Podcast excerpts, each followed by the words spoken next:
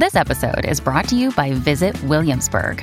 In Williamsburg, Virginia, there's never too much of a good thing. Whether you're a foodie, a golfer, a history buff, a shopaholic, an outdoor enthusiast, or a thrill seeker, you'll find what you came for here and more. So ask yourself, what is it you want? Discover Williamsburg and plan your trip at visitwilliamsburg.com.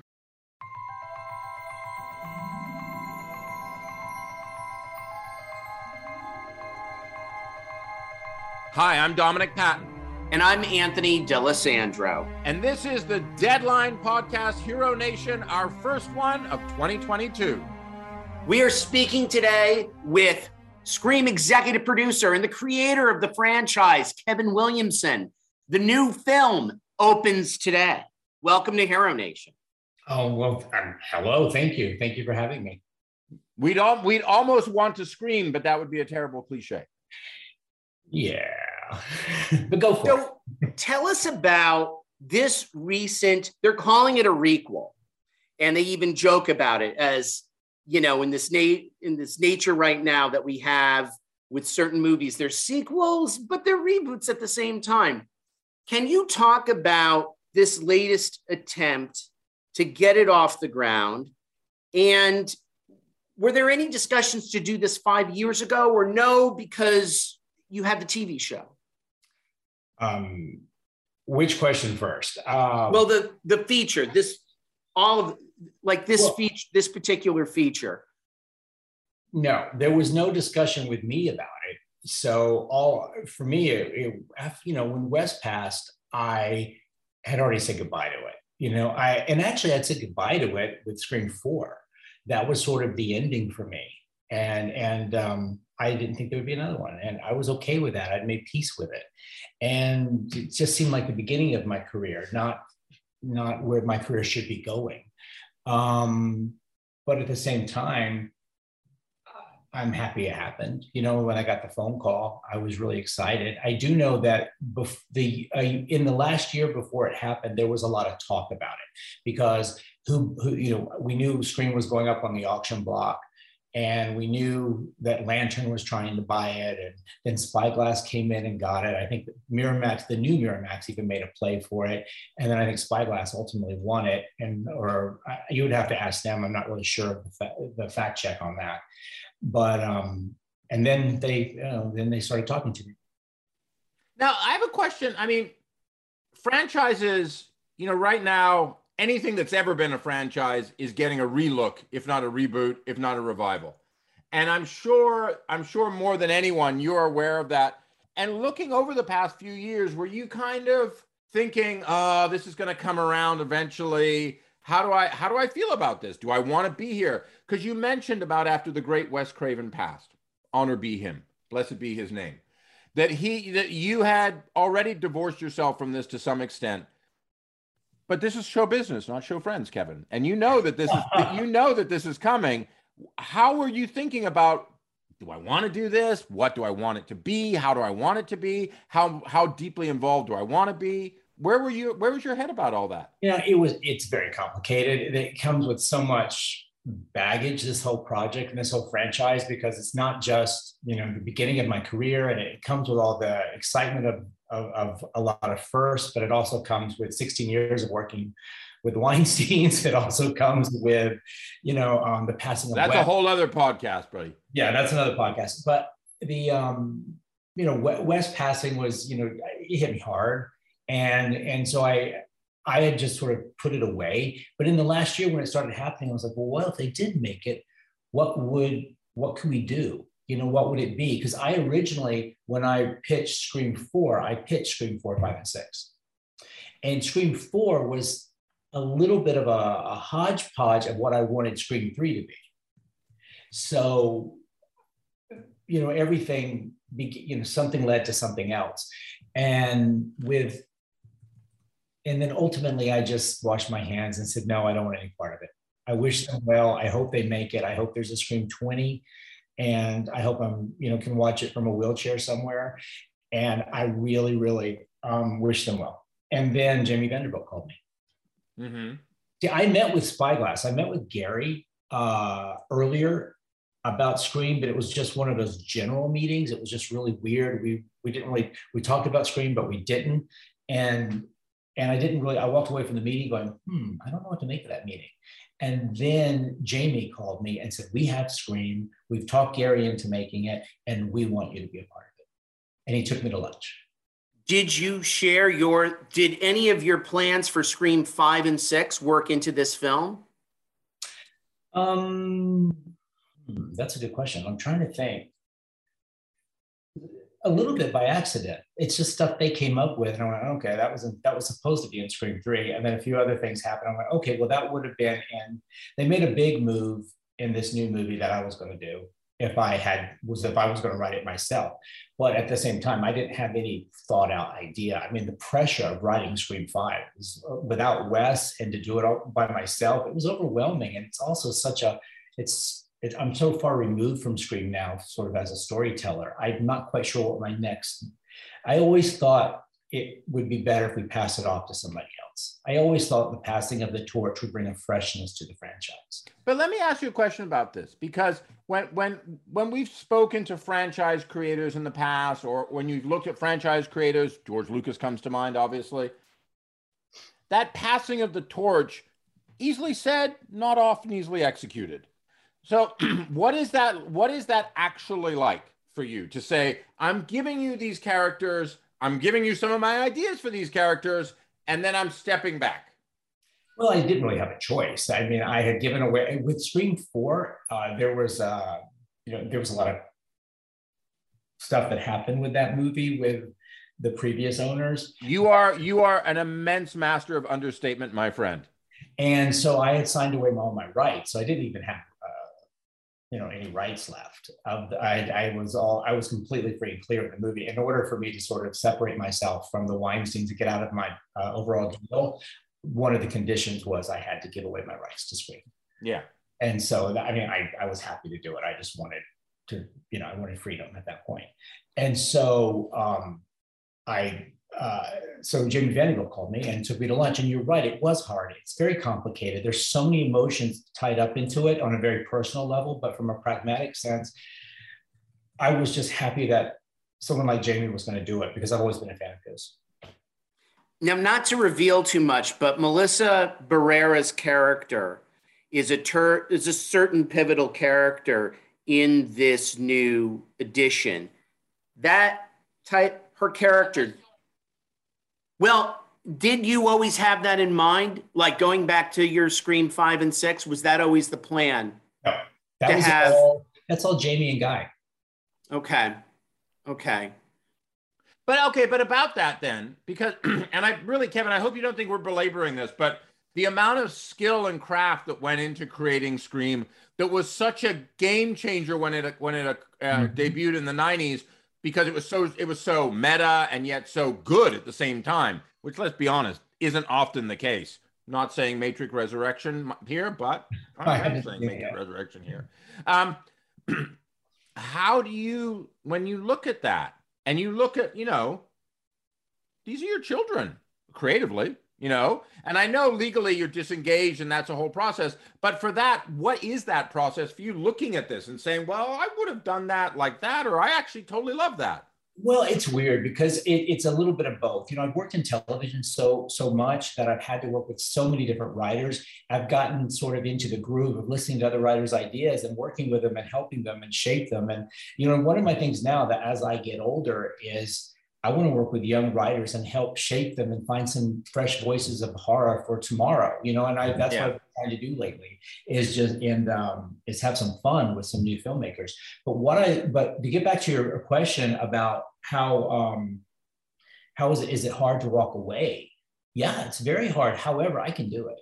You know, yeah. I did it with uh, Dawson's Creek, and I you know I didn't go too far, but I stepped back and I allowed you know some other people to come in and take the reins and it went quite well. I did the same thing with vampire diaries. That was the, always the plan with vampire diaries was to come in for two years and with my partner julie and then have her come in and take the reins so that i could go do something else. I never went too far. I was just down the hall.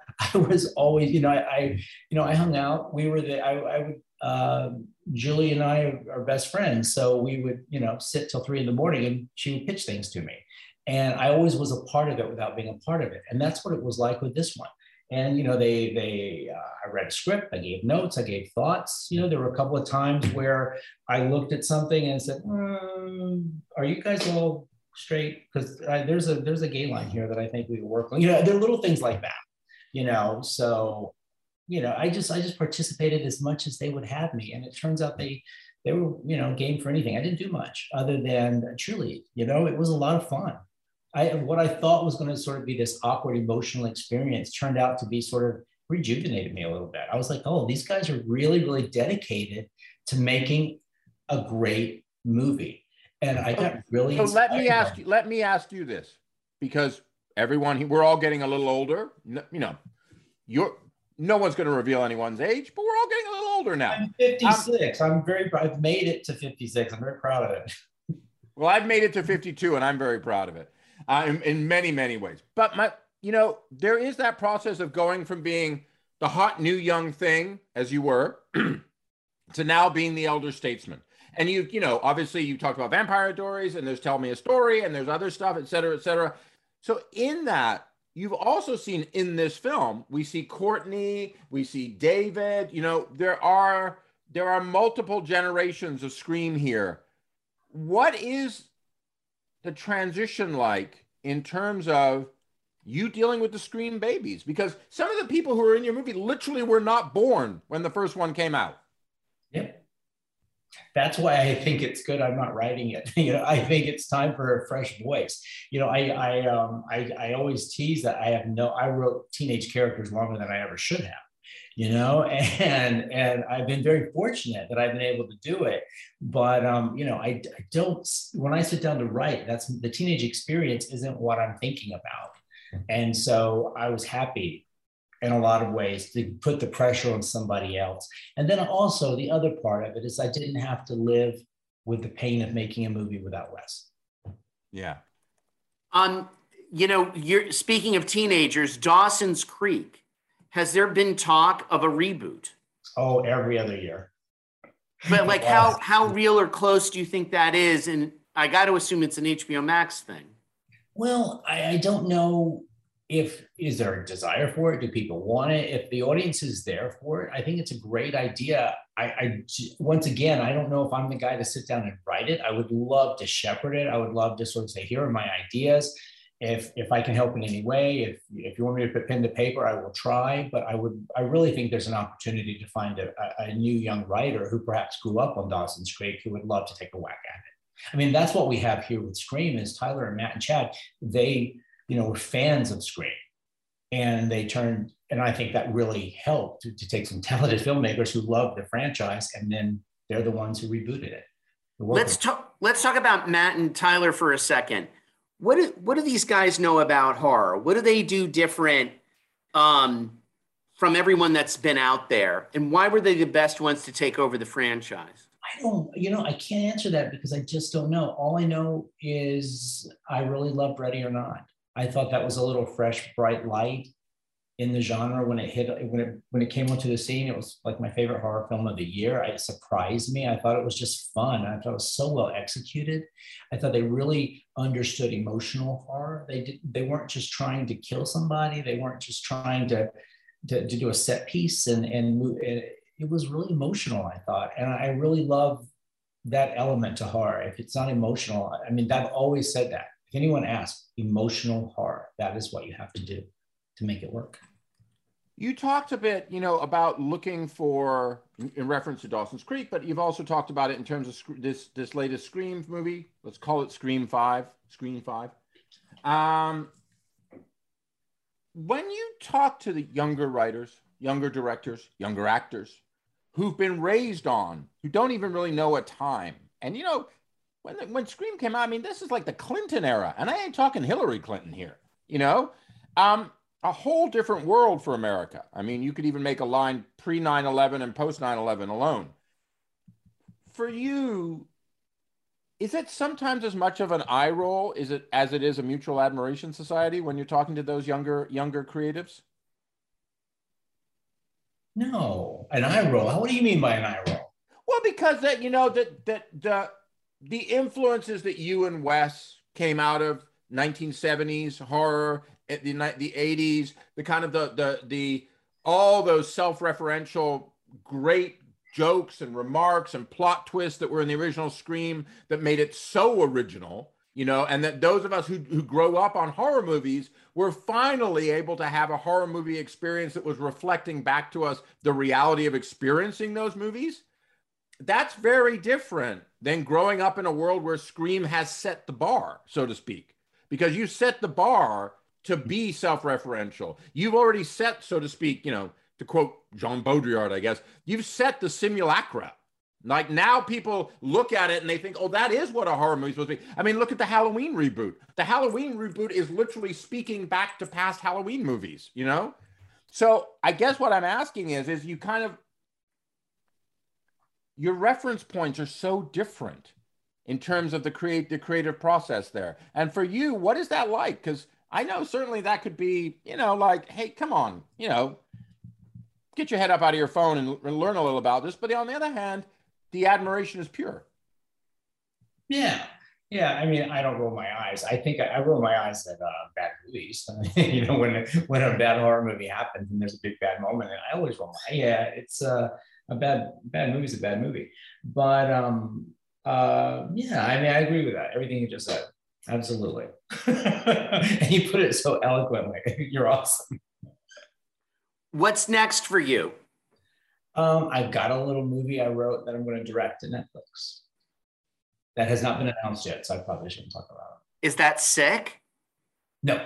No. Sick is this little horror film we made during shutdown, during the pandemic. We were we were all sitting around, me and some friends, and we were like, let's make a little horror film. And it's turned out really well. It's just it, it's this little um, film that you know it's one of those survival tales and it's it has like a first act and a third act and then a 45 minute third act and it's really a lot of fun and it's you know it's just simple it's emotional and it's it's a roller coaster ride for you know uh, it's a little horror movie that really i really liked it it was fun to make it was fun it kept us busy during shutdown nice yeah so and we're in post on that I'm, i have a new tv show it hasn't been announced yet and um, that's kind of my year. Kevin, isn't it fair to say you always have a new TV show that hasn't been announced yet? I, yeah, that's funny, but yeah, I guess so. I got yeah, another exactly. And there's another one after that too. So. Ah, well, our Nellie Andreeva will be on that one. Kevin, thank you so much for joining us today to talk about Scream Five. We really appreciate it, my my friend. Always a pleasure. So, thank you so much for listening to this episode of the Deadline Podcast Hero Nation. Make sure you subscribe and join us on Apple Podcasts or Spotify. Subscribe, subscribe, subscribe so you'll never miss an episode.